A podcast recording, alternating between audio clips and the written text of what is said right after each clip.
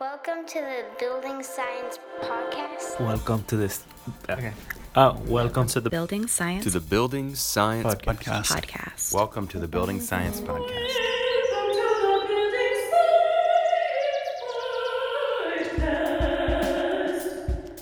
bringing the human factor to architecture and design. Brought to you by Positive Energy in Austin, Texas. Okay, hello and welcome back, everybody. Welcome back to the Building Science Podcast. This is Kristof Irwin here once again with my trusted sidekick, Miguel. Hello, everyone. And I am so thrilled, y'all, to introduce you. Catch that text in there, y'all. To introduce you to Professor Adrian Bejan from Duke University. I was introduced to him by Dr. Kiel Moe after an interview uh, we did earlier. And since that time, I've had the great pleasure of, of talking with Adrian and reading his books. And I have not stopped seeing the truth of his very powerful ideas everywhere in nature, in the duct designs, in heat exchanger, the flow of ideas, my busy schedule. Um, so, just before I bring you on, uh, Adrian, I would like to tell you that I'm a little starstruck because I feel like I'm uh, talking to Isaac Newton or uh, James Maxwell before they got famous, or maybe even Will, William Thomson, Lord Kelvin. Your research is pretty amazing, and I hope we can do it justice with this short interview today.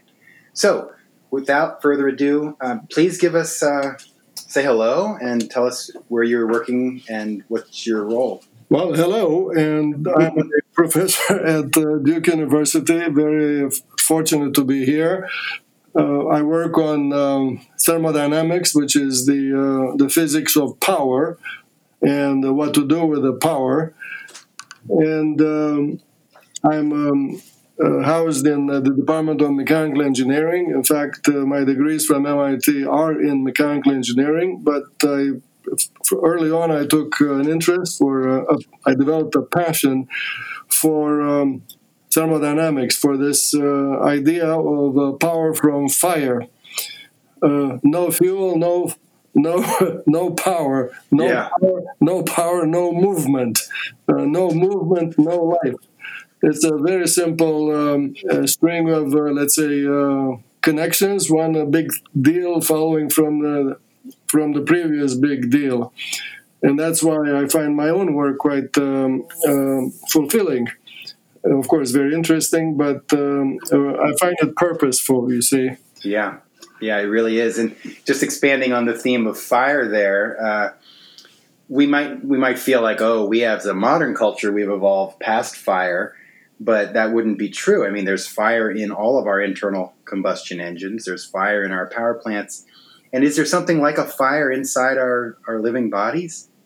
Of course, uh, the metabolism is uh, essentially a low temperature version of that. It's about uh, uh, fire is really converting um, one uh, form of energy into the uh, useful form, which I call uh, movement. Um, so uh, it's all the same thing. Before there was uh, uh, power from uh, fuels, uh, meaning the harnessing of fire itself, and then later all the stuff about power generation. Before that, there was food, food in the bellies of all these uh, you know, right. organisms. Uh, fortunately, uh, fortunately, both uh, uh, food and uh, fuel are uh, uh, F words, uh, four letter words, you see. and yes, that's right. So uh, I am uh, one professor who is not, a, not, not afraid to, uh, to speak uh, the, uh, the F word. The F bomb, right? There you go. That's right. That's funny. Um, so let's dig into this. So you developed what's called constructal law, and it's a core idea of, of both living systems and non-living systems. And it's it's one of these things that for me it took a while to really learn how to approach it and see it. But once I did, I I see it everywhere.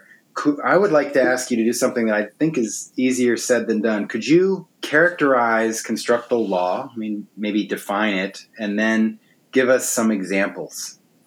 Well, before I um, I state this uh, law, which may strike your audience as a slogan, uh, it is not it is not a slogan. It is a concise statement of uh, the obvious. The uh, but before I do that, I, I should um, I should define um, the terms, uh, some of the words that you spoke uh, just now. Um, okay, the word system.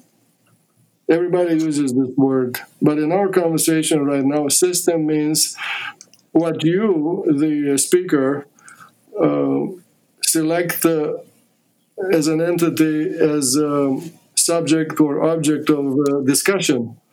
And uh, so, if uh, if you're talking about a cat, then uh, you're in fact suggesting to the listener that um, the cat is a drawing with a boundary that uh, separates the, this system of yours from the rest of the world. The rest of the world is the environment, uh, meaning that the world is actually very simple. The, the, the world consists of only two systems the one that you chose, and the rest of it, which you uh, call uh, the environment or the mm-hmm. surroundings. Okay, so that's Good. system. Now, in uh, science, uh, again quantum dynamics, you mentioned Maxwell. In fact, uh, I'm going to quote him. Uh, 150 years ago, the uh, the uh, concept of dead state was introduced without any controversy. A system, it could be a certain amount of water in in a in a beaker. A system is in the dead state, meaning it is dead, when nothing moves. There are no currents inside of it. The beaker is not expanding or contracting. Uh, nothing moves. Mm-hmm. It's at equilibrium.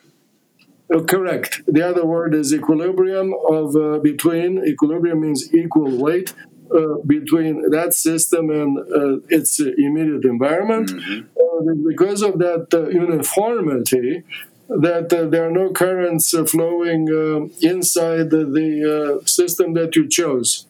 So that's that is the physics, which means universal definition of death. Right, equilibrium. For people wondering what death is, you should just uh, quote Maxwell because he was so smart and so famous that he could not have been wrong, you see.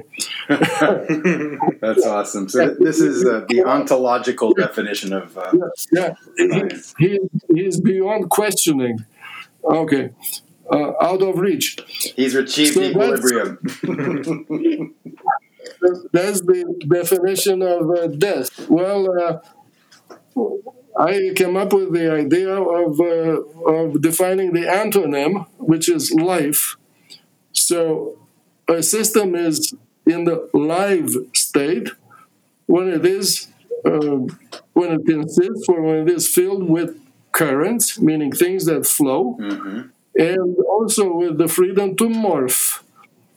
And um, well, I'll give you an example. Uh, uh, the uh, amount of hot gas in a cylinder and piston apparatus inside the, some engine is a live flow system because it's uh, drawing is morphing. The piston is going out. Right. In other words, expanding inside that chamber there are all sorts of currents flowing, uh, currents of heat that you do not see, Stresses, yeah. and currents of fluid that uh, some people will call turbulence. Um, or explosion, or you name it. The point is that uh, the uh, second example of system, the one with the um, uh, cylinder and piston, is quite different than the uh, completely dead um, uh, amount of something in equilibrium with its environment. So that's the uh, definition of life in physics. And now, what uh, you put in this uh, drawing of a uh, system that's in a live state is, in fact, the anything and the everything that uh, that the human mind is uh, accustomed to observing. Mm-hmm. It could be, it could be the cat that I mentioned, but it could also be a um, um, the cat being uh, animate in the, the language of uh, biologists, or it could be an entire river basin that uh, you, uh, you, you, you think about or you observe uh, from an airplane uh, flying over, say, a particular plain. Um, or it could be a snowflake that's in front of somebody's uh, movie camera as the snowflake is being born. Uh, these things, these systems that I began to enumerate, are live and they are uh, live, that means of the same kind, even though some of them are animate mm-hmm. and, and others are inanimate. And now you see the power of the concept of uh, life as physics. Yeah. Life as physics knows uh, no boundaries between the so called animate and the inanimate. Now, this is a very important uh, aha because the, the, the separation between the inanimate and animate is in fact uh, inherited from um, the times when when luckily uh, university uh, uh, science and research and education uh, were uh, very uh, successfully uh, sponsored and supported by the church. Right. And uh, and the word uh, animate means having soul. Anima, anima in Latin means soul. meaning the, the other thing without soul is is the whatever the water in the uh, in the Danube. Right. Well, okay, so uh, this sort of distinction, which in fact uh, is uh, perpetuated today by the uh, different names of uh, departments on campus, the Department of Biology versus the some department that belongs to geophysics. Um, well, these things speak of the history of um, of science, but in physics, all these things are one thing, and that one thing is the live flow system, which is the antonym of the dead system. Right. It's so powerful. And I'll bring you back to the definition, but just to summarizing what I just heard.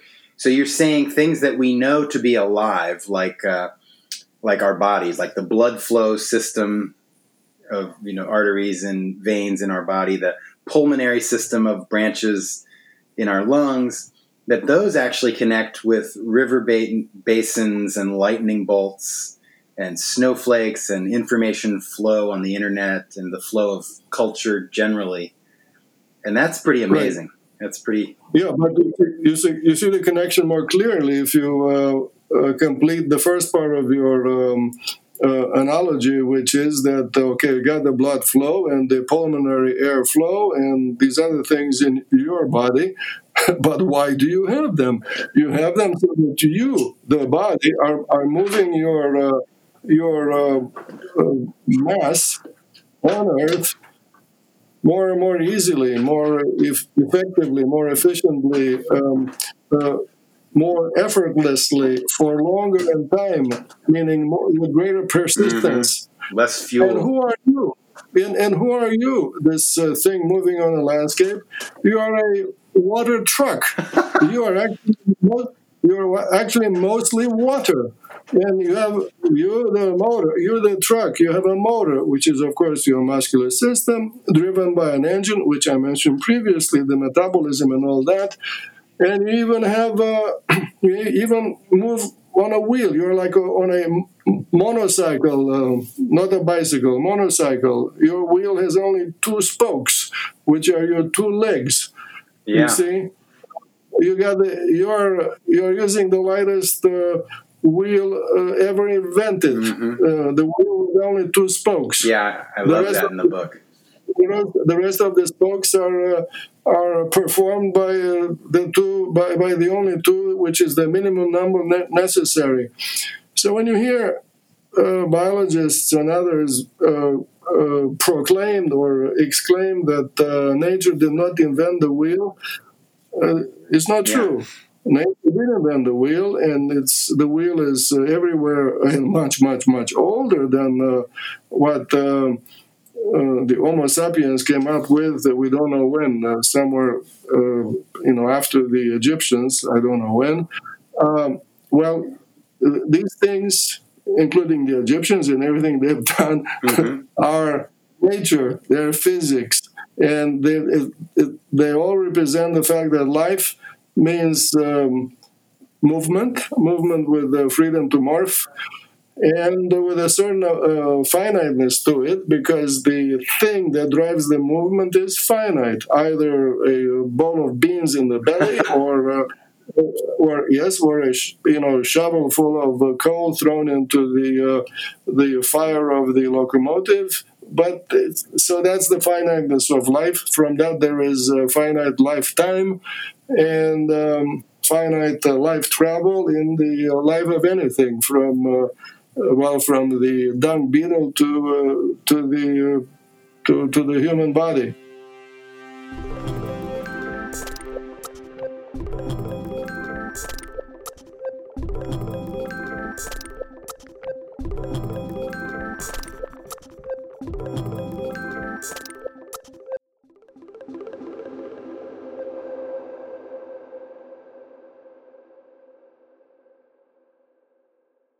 I can see how a listener can understand that, uh, like a river basin, would evolve to move the, the rain falling on the earth, and that it would uh, evolve over time to adapt itself to flow that water out of a given region. Um, but one of the things I really just lit my brain up like a Christmas tree was when you referred to design as a noun, not as a process, but um, so you could imagine there's no one designing a river basin, but it it does it is a design, right? Can you elaborate on that? The concept of design.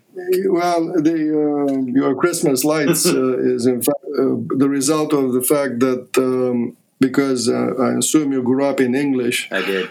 Uh, you grew up uh, with a an incomplete understanding of what the word means. Yeah in uh, those of us who come from uh, uh, other languages, in my case from uh, Latin, uh, because my uh, maternal language is Romanian, mm-hmm. which is very close to Latin, design doesn't mean what it means in English. design means a drawing. A drawing, a drawing. Think about that. A drawing is something that yeah, that has a message. Has a message because uh, drawing the word itself, uh, disegno during the Renaissance in Italian uh, comes from signum, sign, sign, a sign on the road, a sign uh, from one person to another, a person who raises his hand. A sign has a, is a message. Therefore, uh, the drawing, of course, is a message because the draftsman or the artist is not wasting time. Um, mm-hmm. There's purpose there's purpose in art, and we can get into that if you'd like. But uh, so design is a thing, a uh, an image, if you want, uh, that uh, conveys a message. So uh, when I look at the, um, so I come from this, and when I when I see a river basin or a snowflake, or somebody's uh, you know veins protruding through his skin, I I see a drawing that um, is similar to other drawings, and uh, these drawings are in fact giving me the message that they've occurred um, in all these places in order to create uh, easy access for what to, to what flows. Why do I, how do I know this?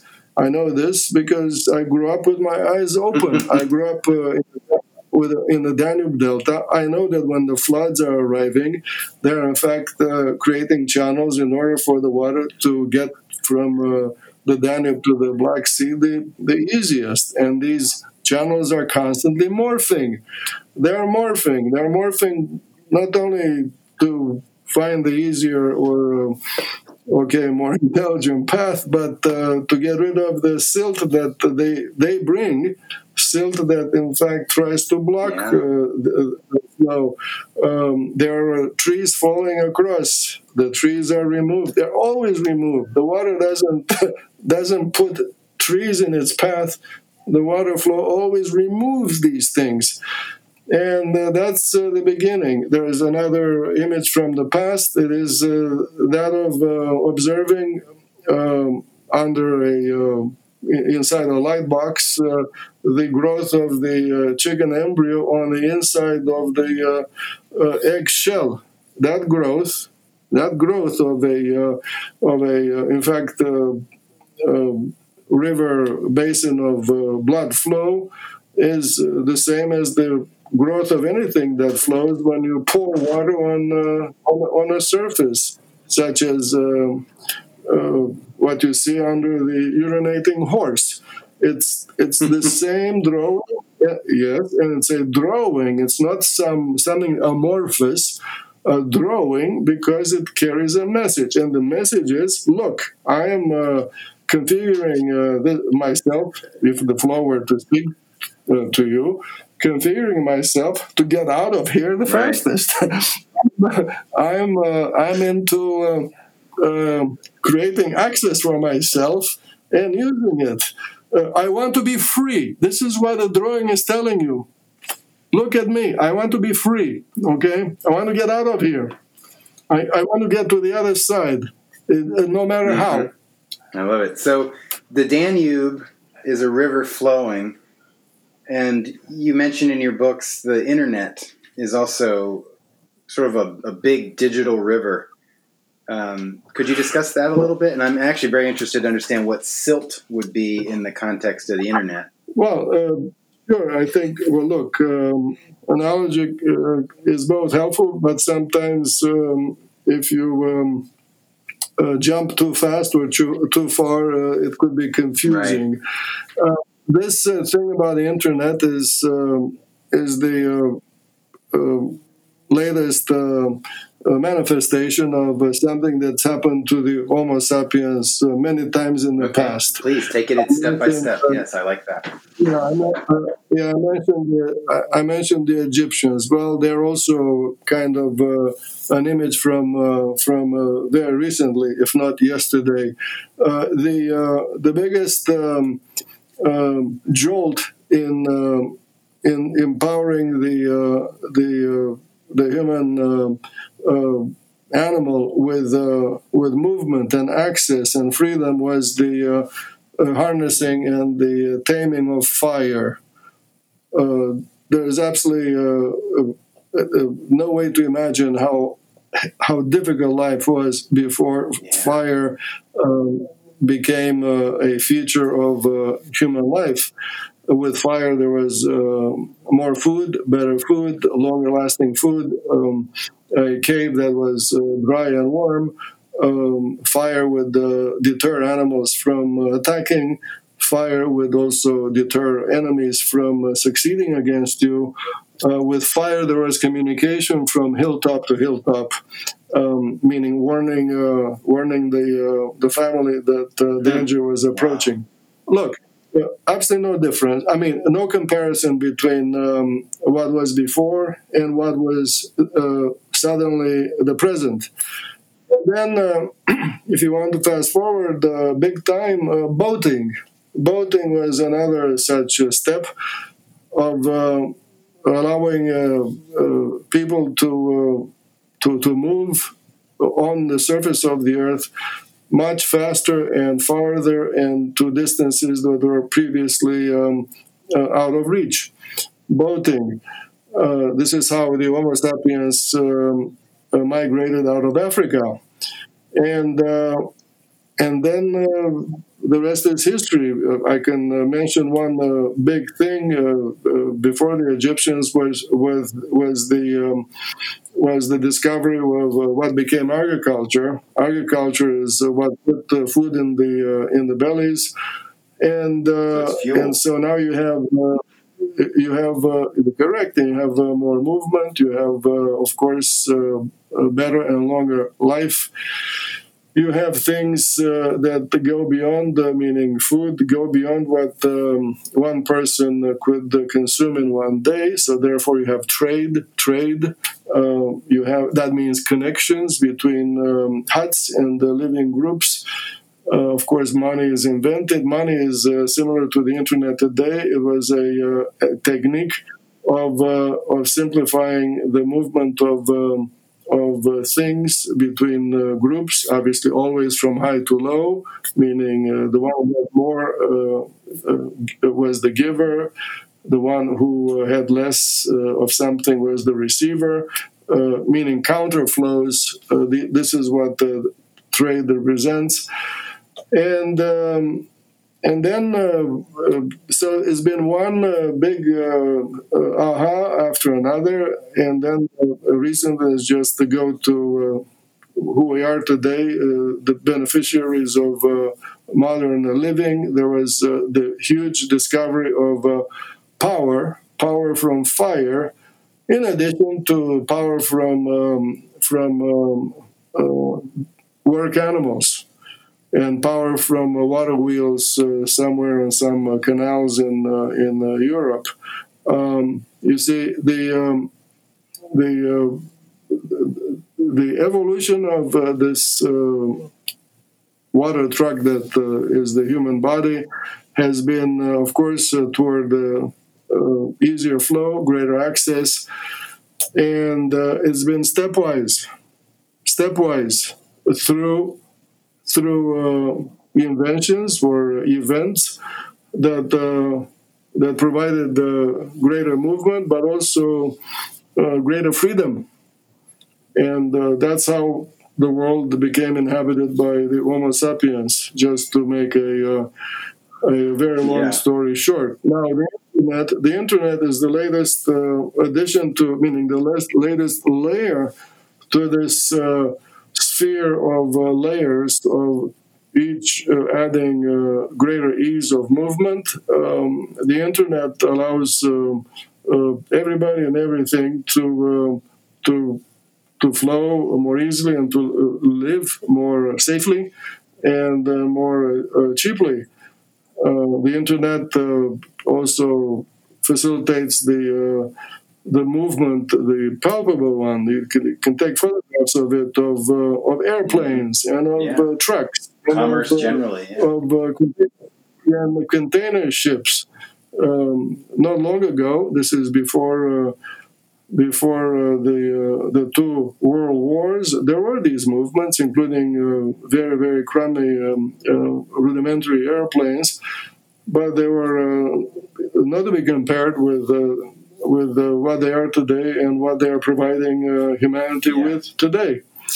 Uh, and you see, so uh, the uh, internet, or 50, 60 years ago, radar, and even earlier, um, television, and even earlier, telephone, and even earlier, telegraph these things liberated the uh, the human movement uh, through what we now call uh, improvements in the communication. So um, again, it's a big idea. Yeah. What I just recounted because there are many people who refer to uh, communication as being immaterial, i.e., something that takes uh, no power to perform. Well, it takes some power because you need electricity to to uh, propel what electrons, but uh, but that's actually not true.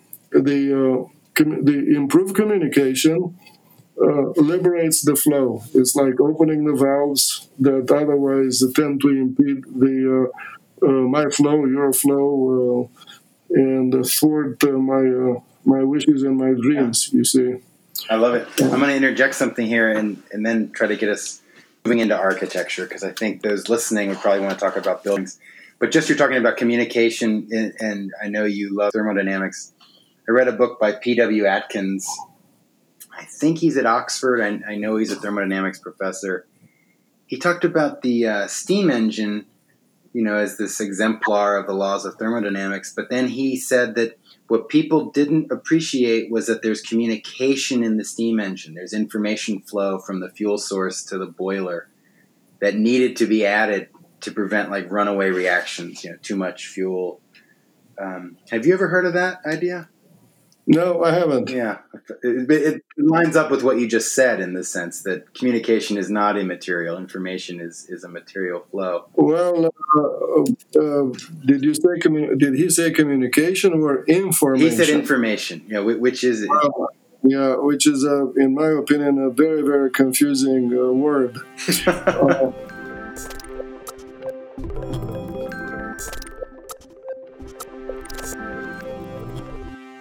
I'd like to just dig right into the built environment, right? So we've we've talked a little about what constructal law is and it applies to flow systems. You know, it just occurs to me, Adrian, we haven't defined constructal law. Would you go ahead and just roll that out? Oh out? yeah. So uh, the constructal law is um, the brief statement that summarizes all these uh, images that I've been painting for you. Um, it goes as follows: For a flow, for a finite size flow system to persist in time, and that means to live, Mhm.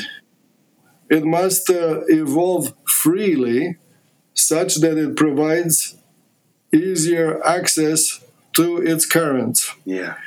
That's, That's what it is. Uh, now, um, in this very uh, short statement, there are some key words. Um, I these days, looking back, I recognize three words that are uh, very important. One is uh, uh, to evolve.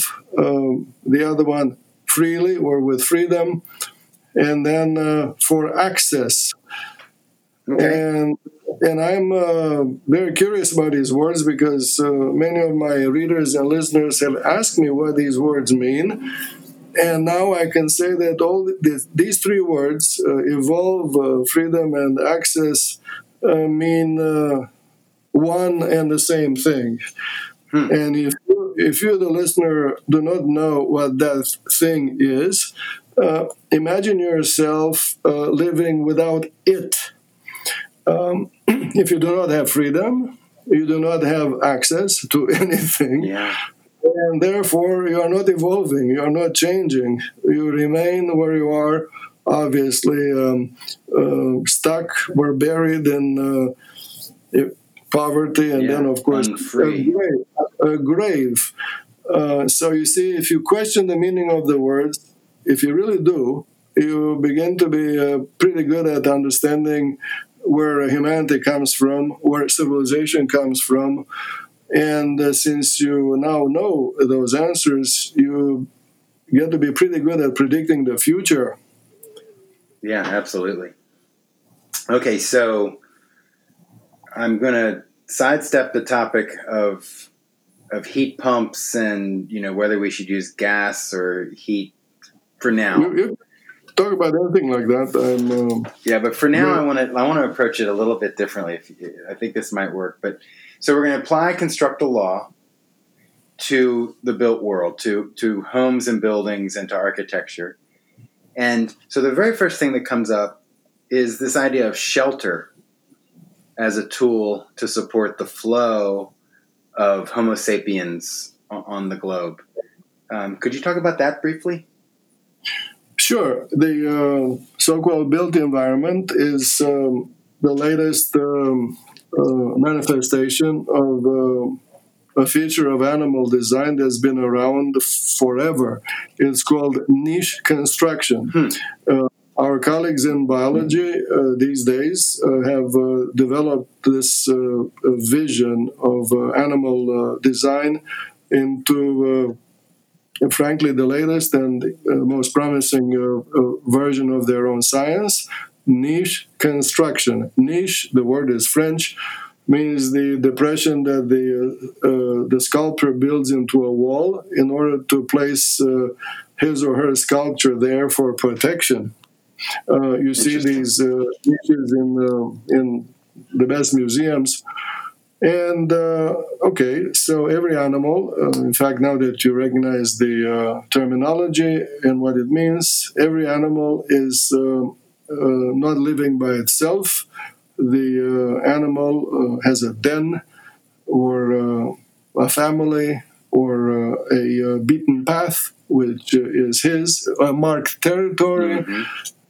and um, obviously a territory that um, that feeds the animal.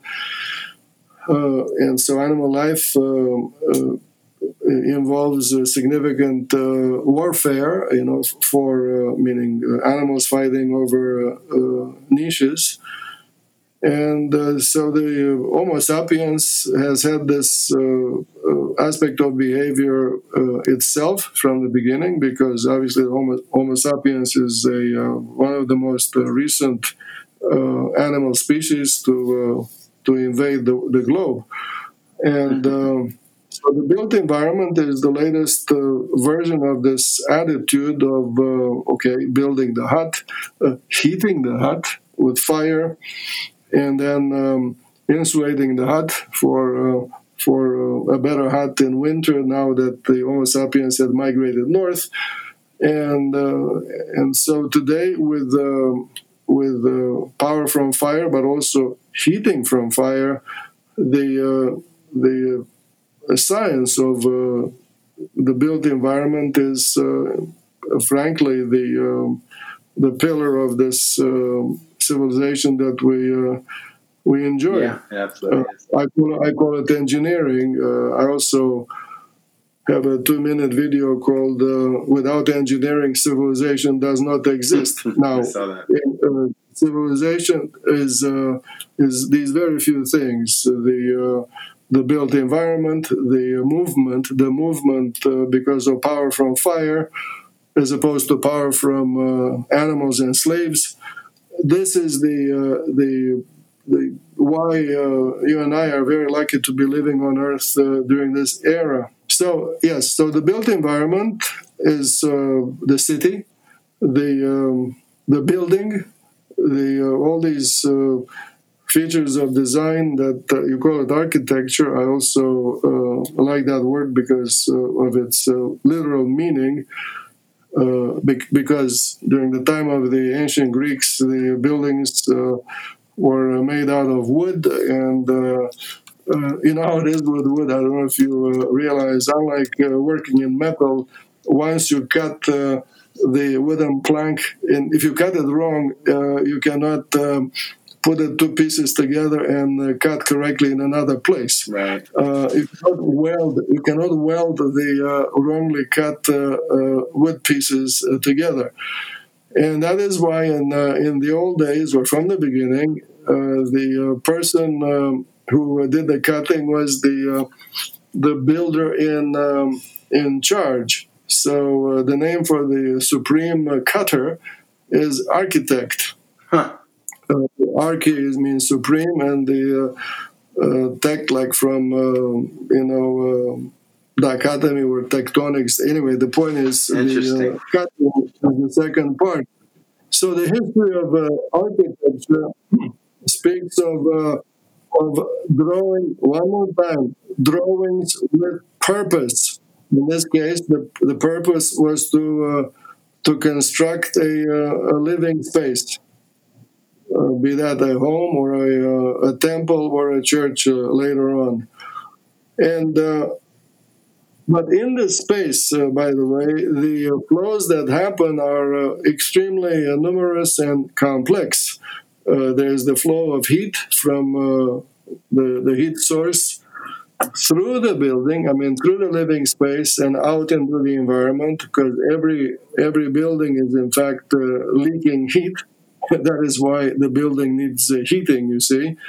Um, that's one thing. And then there's uh, the water flows, the, uh, the sewage, the uh, electricity that powers everything that moves inside the house, including uh, the uh, keys of your keyboard. All these things are, in fact, flows inside the living space. And the biggest of them all is the flow or the movement of the human bodies yeah. you and, mm-hmm. and everybody else and your uh, relatives are um, are uh, milling around, driven, of course, by power from uh, food and uh, and other sources.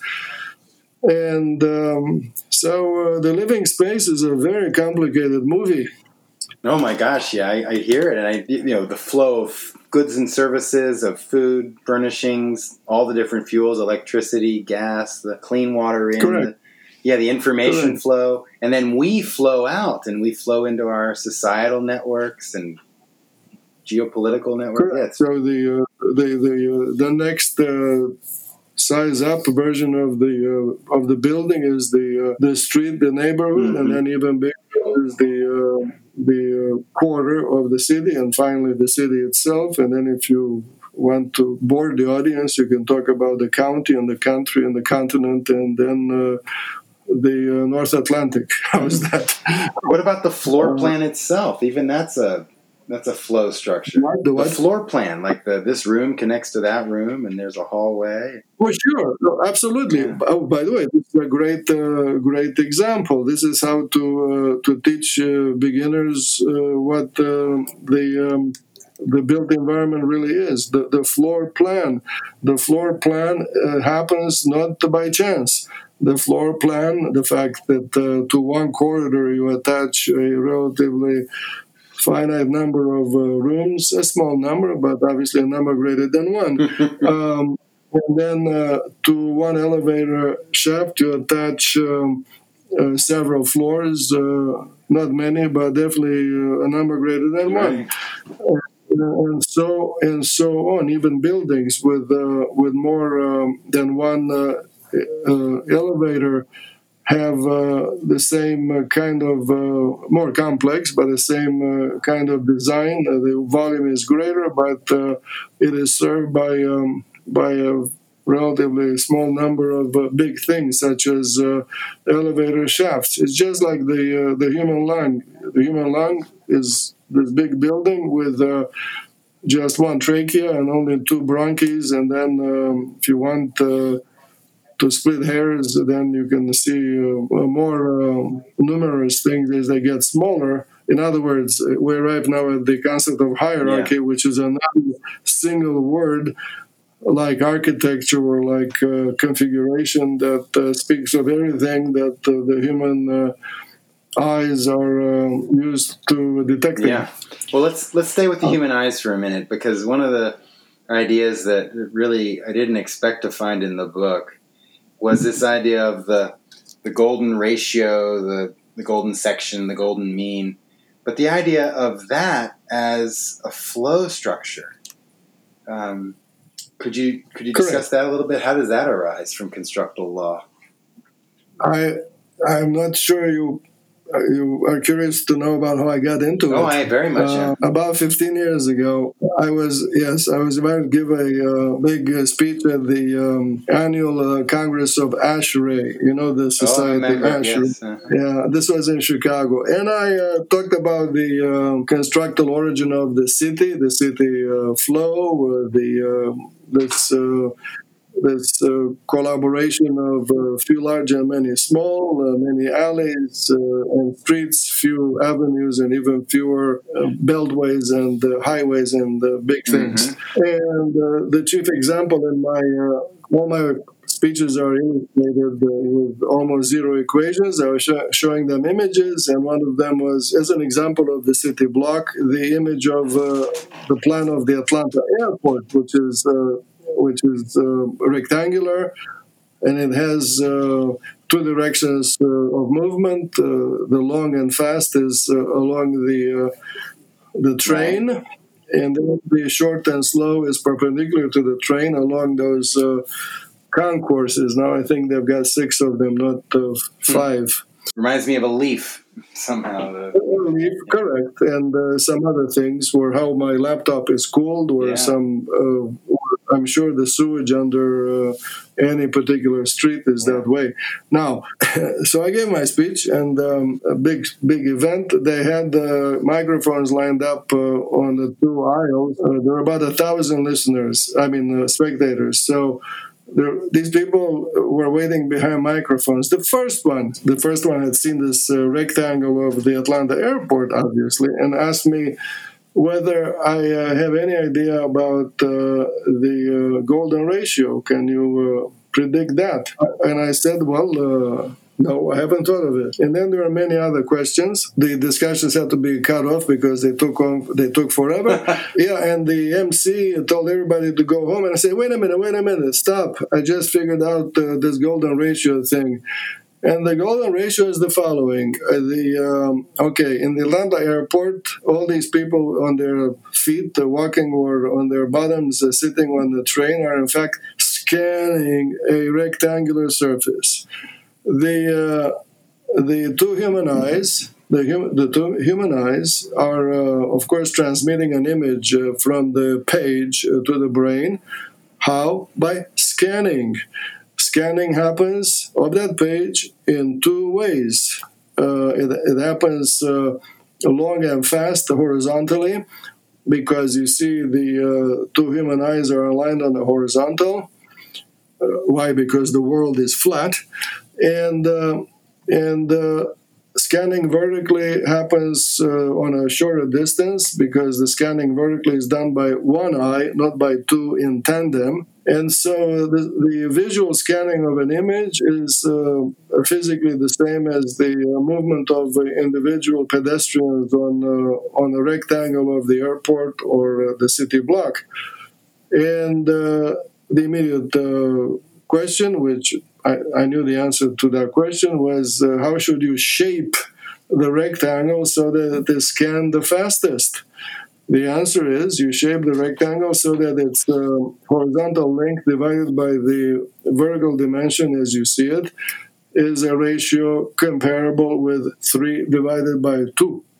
Now, 3 divided by 2 is predictable from this uh, tendency of uh, all designs, in this case, to do scanning for greater access. In this case, the access is uh, not only of uh, the so called information from the eyes to the brain, it is really uh, the uh, facilitating of access for the movement of the uh, animal that perceives this image. I'm talking about the cat, the dog, the uh, antelope, uh, meaning a two eyed animal, the fish, that has to perceive the, its environment to get out of the, the path of danger the fastest. So the so-called golden ratio, which incidentally is uh, does not exist in nature, uh, is a uh, is a way of uh, recognizing the uh, the very very common presence of this kind of shape that uh,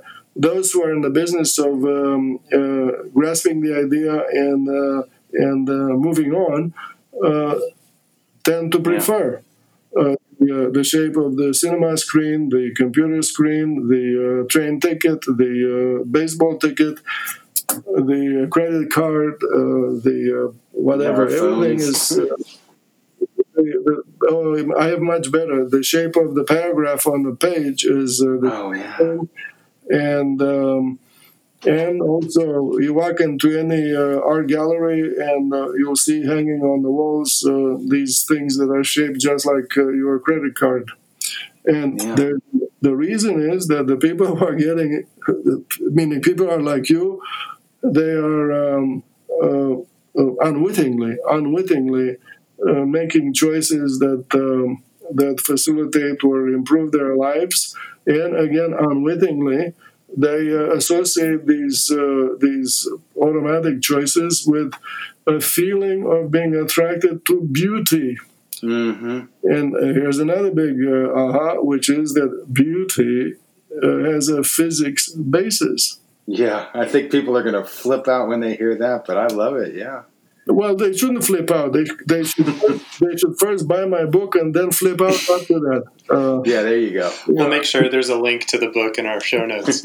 Before flipping out, buy the book. But yeah, it, I'm realizing as I'm doing the interview here that this is just so profound for me because I do have a lot of these ideas well installed, and I, and I wonder what it's like to hear it for the first time. Well, uh, let me add a, an asterisk. Uh, uh, to this, which is um, uh, about the golden ratio. Please. Uh, obviously, golden ratio got this this name. this happened during the Renaissance because the shape was preferred, therefore it was valuable valuable. But at the same time, of course, there was no explanation for why people went for it, um, especially artists. Uh, but at the same time, the fact that uh, people went for it um, naturally and without thinking was uh, uh, attributed, uh, for lack of a better explanation, to uh, to God. So it was also called divine proportion, and this to me is extremely important because it speaks of uh, of the um, role that the early role that religion had in the shaping of science. Mm-hmm. Religion was uh, happened, happened much earlier than science, but it happened out of the same urge of, uh, of the Homo sapiens the urge to understand uh, his environment uh, better, more easily for uh, personal benefit, and um, to improve life. And uh, when science emerged um, during the golden era of Greece, uh, 2,500 years ago, then science uh, came on as an add-on to what was already already existing. So now you and I are talking about the golden ratio uh, on top of uh, its uh, older name, which was the divine proportion. Nobody is getting mad. Uh, everybody who is interested in the subject appreciates it even better. You see, Yeah. that's the way it is with uh, with these things that empower human life. Some of them are older, uh, and others are newer. But uh, the newer comes in an a- as an add-on. The if useful, the older is uh, not eliminated. What Mhm. what works is kept. Yeah. This uh, tiny statement, "What works is kept," kept is another way to speak the word evolution. Yeah, so that ties into place I wanted to take it. The next thing I wanted to talk about was this add on to human species now, where the man machine interface as a flow system, uh, I see it everywhere. And I, I don't just mean the internet coming in through my computer into my eyes, but things like the Fitbit and, um, you know, even pacemakers and, you know, heart valves. So, do you see the future of Homo sapiens as necessarily connecting with machines to increase flow? I shouldn't say necessarily, that's not the right context. Yeah, talk to me about the human and machine species. Yes, I'll. Uh, that's right, and I'll begin with uh, suggesting uh, a change in uh, the way that you speak. You, you talked about the uh, man-machine interface being everywhere. Uh, I would, uh, first of all, interface I would replace with oneness. Man, and- man and machine are one, and then they've been one uh, from uh, from the beginning, um, even before uh, the uh, harnessing of fire. Uh, how do I know that? I know that because I, again, coming from a, different language, I know the origin of the words. Uh, machine doesn't mean uh, automobile or uh, uh, internet or artificial intelligence. The word machine, and for that matter, mechanics and machination and uh, these other things that start the same way, uh, come from the ancient Greek word mihani. Mihani means contrivance. It means an add-on. It means an add-on or artifact, something that uh, gets attached, obviously by uh, an individual, gets uh, adopted uh, or taken, attached to uh, to himself or herself, uh, in order to enhance the effect of naked human effort. Uh, this is the definition from um, from the dictionary of what machine really means. Therefore, the shirt, the uh, shoe, the uh, of course the crayon, and uh, these other were the the stylus with which you scratch the slate. These were things that uh, were adopted early um, in order to uh, empower the individual. And this means, uh, of course, fire is the big uh, the big add-on uh, that I mentioned uh, previously, or the Right. boat, or the boat. So that's a, that's a machine of sorts. Correct. Everything that's uh, in addition to the uh, naked human body is, uh, uh, and with a human body, uh, is uh, who you and I are today. In other words, um, if you open an anatomy book, or if you go uh, to the hospital and you see uh, a uh, chart uh, or a, uh poster with a human body, uh, which is naked, naked, uh, you should recognize immediately that you've never seen such a thing unless you spent your time at the morgue. The live uh, Homo sapiens is, in fact, uh, not only wearing stuff, including uh, shoes, but also is equipped with everything from briefcase to the things you like to mention. Of course, riding in a car or on an airplane. And um, so uh, this uh, more complicated the Homo sapiens is the uh, specimen of the human and machine species. What is important about this um, new view of who we are is that the uh, every specimen of the uh, human and machine species is evolving as I speak to you. Uh, in other words, we, don't have to uh, wait for the uh, lung to evolve because that would take forever, according to biology correctly. No, the other part, the machine part, is evolving from uh, day to day or from hour to hour. It actually evolves from uh, minute to minute because what we learn uh, uh, as news uh, by uh, you know looking on the web is uh, yet another uh, uh, layer of a machine that's added to us. You call it communication or information or these other liberating things, tricks that allow us to know better what to do the next minute. Right. You see, like checking the weather, okay, and so so the machine part evolves. Um, almost instantly, and that makes uh, the human and machine specimen uh, uh, an evolutionary design every second or every minute and that makes uh, all of a sudden all of a sudden makes the phenomenon of the evolution uh, uh, something that's observable which is the opposite of a mystery or of a of a divisive topic which of course it is if the discussion is is allowed to fester forever in biology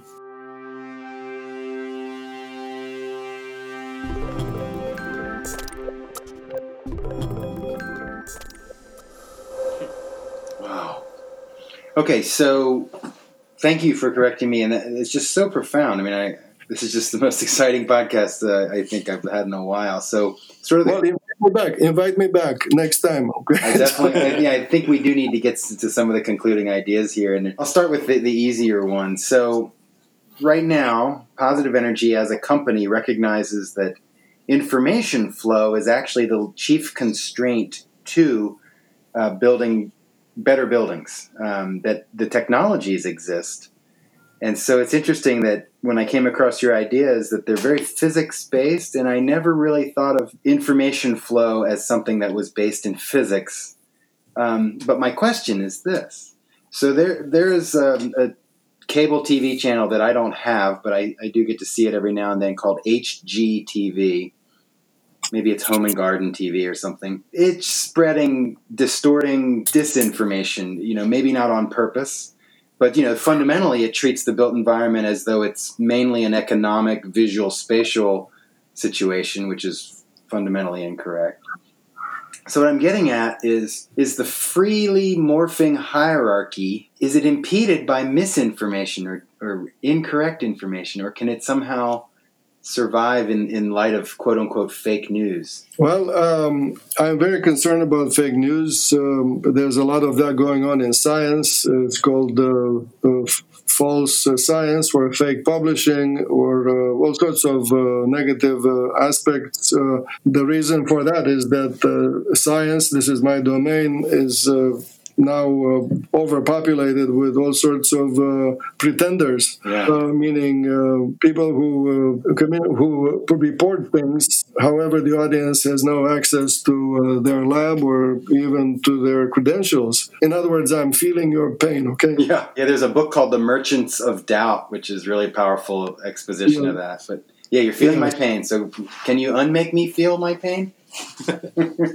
I am an optimist, even in this particular uh, um, channel of discussion. The um, the metaphor that, um, in my opinion, captures all these things that come up in uh, our in such a discussion is that of the uh, river basin or the river delta. Okay. When uh, the uh, flow becomes overwhelming, it uh, carries down a stream all sorts of debris. some of it some of it ends up blocking a channel or maybe blocking three channels. Mm-hmm. Given time, given time, um, the uh, the whole. I'm talking about the whole. You call it the arch, the um, hierarchy. The whole architecture, which in the case of a river basin is a hierarchy. Um, naturally eliminates or purges itself, you see, of the fallen trees and uh, and silt and all these other things or of the bad ideas. Yeah. A great example of the bad idea was uh, the the levees at uh, New Orleans uh, strangling the Mississippi when the big when the big waters uh, happened. The uh, and of course the levees were not uh, well maintained. Then the whole third of the United States Yeah. naturally got rid of the obstacle. And um, now, in uh, okay, uh, very quickly in uh, in science, uh, fake science, or in in news making, uh, fake news is a relatively um, new phenomenon that um, is in fact uh, calling for for the big uh, river to, uh, to to to to clean the whole basin up. Yeah. I'm I guarantee I guarantee that uh, this will happen because uh, things that are toxic in the flow system have no future except uh, to be eliminated Yeah. and neutralized. Neutralized. So uh, there are novelties now, uh, as uh, toxic gas warfare in, Oh, in right. World War One, yeah, ch- uh, chemical uh, weapons, uh, novelties. But then, uh, uh, relatively soon, uh, the world uh, discovered that it knew better. Same with the atomic bomb and some other things. Uh, that um, you see, the Homo sapiens is not alone. Uh, obviously, it has the uh, the machine part, but uh, much earlier it had the uh, the family and the and the group, the tribe, uh, and of course later language and people and country. And because of this social organization as another as another big big contrivance, empowering the human, because of the social organization, the um, society has its own interest in uh, in surviving, in uh, living more easily, in uh, living safely and in peace, and uh, living uh, more more freely. This, this is the it's society that's the big uh, basin that uh, periodically comes up again naturally, uh, not because somebody says so, but naturally with uh, self-correcting uh, features of design. Beautiful. And and once again, uncannily, you've led me to my last topic here because one of the quotes from your book that just stopped me in my tracks was this one. It's you wrote, "Biological life evolves to make the whole Earth flow more easily." And uh, Sure. you don't really have to explore that, but there's this concept that's very present in the construction industry and the architecture industry. And it's called sustainability. And you know, basically, sustainability being future generations will have similar access to um, flows of resources as ours. And I wonder about psychology, human psychology, because we can ignore that. And I guess fundamentally, can this freely morphing flow system be thwarted by human psychology and actually lead to a dead end? Um, and I guess dead end for the human species uh, more than the planet. Well, uh, I don't know about uh, It's a big question. the, the, the, no, the dead end of the human species because uh, part of uh, part of nature is uh, the uh, very obvious fact that uh, species uh, do have a finite life. Mhm. Species uh, born uh, every day and uh, species that go extinct every Yeah. day. So I don't know uh, what's in in that respect. What's so uh, special Yeah, about yeah, it's interesting. Yes, I'm interested uh, now to uh, to play uh, the role of the egoist. Um, I'm interested in this uh, human and machine species not expiring during my lifetime. Okay, Me too. and I think I think that if you uh, if you question uh, uh, inter- interviewees who uh, tend to be honest every once in a while, they may respond the same way. Okay, uh, this uh, concern with uh, sustainability is, uh, in fact, every uh, concern you hear from the mouths of politicians. Uh, is an expression of um, of uh, self-interest. That's that's uh, the way I see things. Uh, now you uh, you began with uh, the, with my statement, which is biological uh, life evolves uh, to make the uh, the whole Earth uh, flow more easily.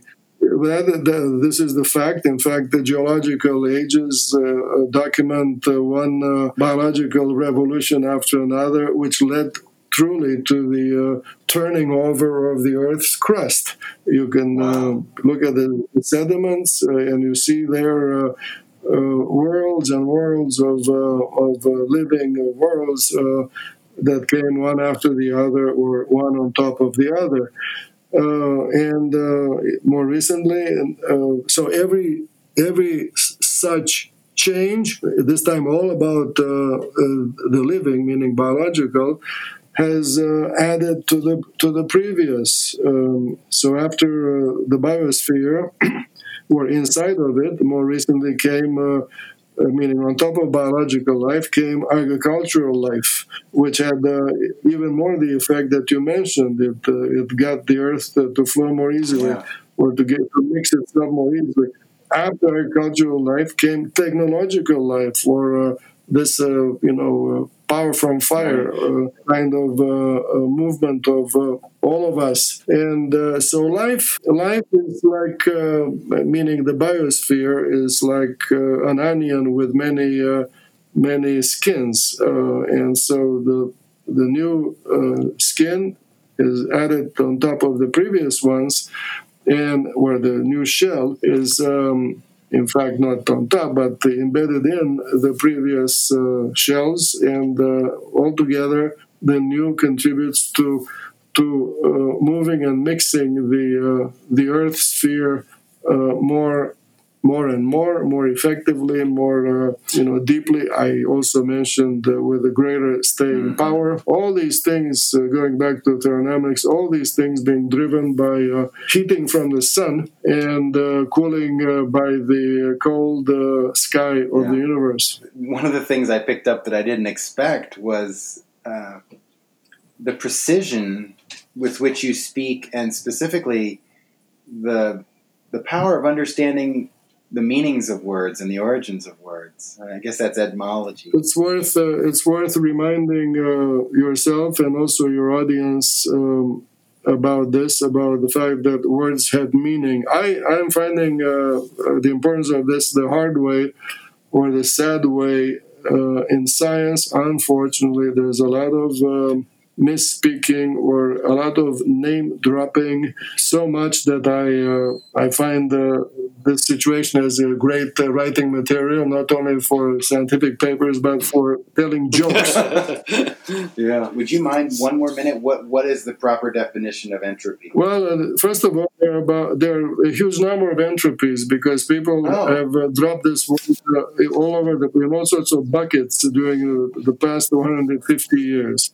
The uh, the word entropy, I uh, will uh, not give you. It's just a mathematical formula. Uh, is one word for a that associated with the phenomenon of irreversibility. There's a phenomenon or a uh, a distinct uh, universal tendency in nature, and one in this case, the nature of a thing by itself flowing only from high to low.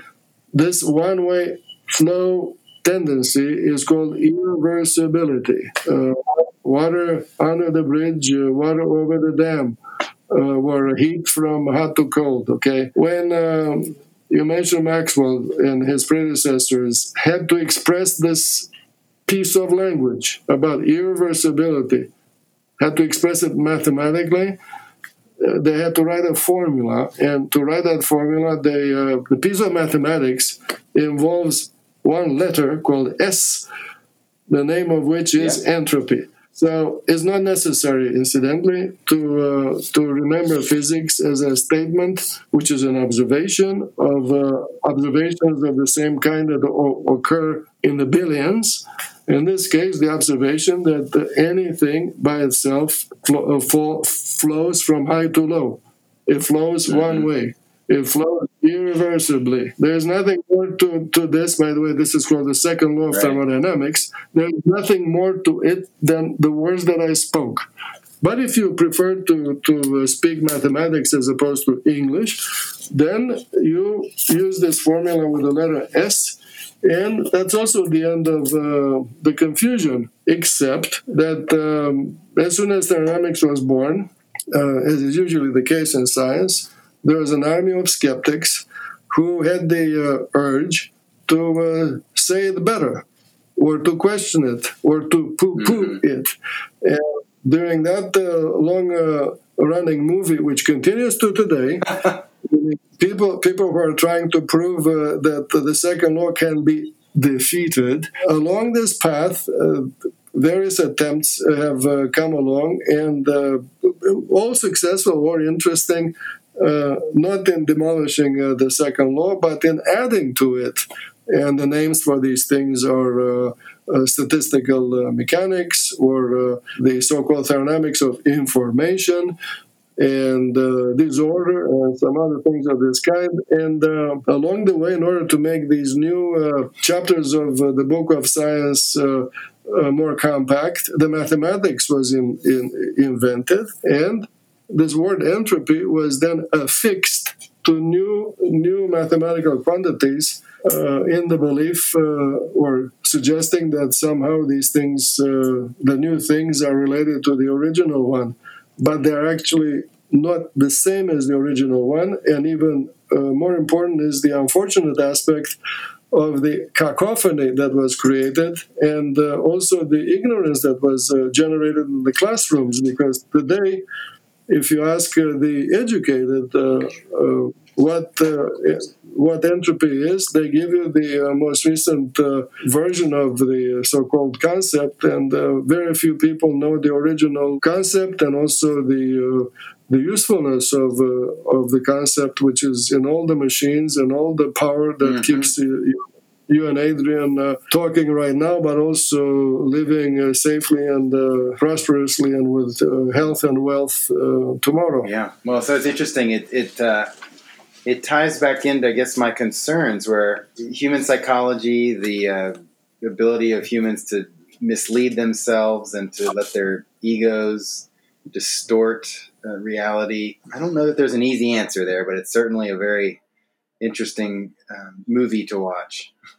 yeah, there's an easy answer. Give uh, the river basin enough time, and it will uh, it will uh, purge itself of uh, debris. Love it. That's a great place to end it. Count on that. Count on that. Yeah. So thank you so much, Dr. Uh, Bejan. Thank you so much, Adrian. It's really been a pleasure. And uh, I always uh, like to give my guests the opportunity for uh, one last word. If you have any thoughts or comments, or you can just say goodbye. I'll uh, I'll say goodbye and thank you for inviting me to uh, participate in this uh, very very inspiring conversation. Yeah, my pleasure. Thank you so much. Thank you. Thank you all for listening.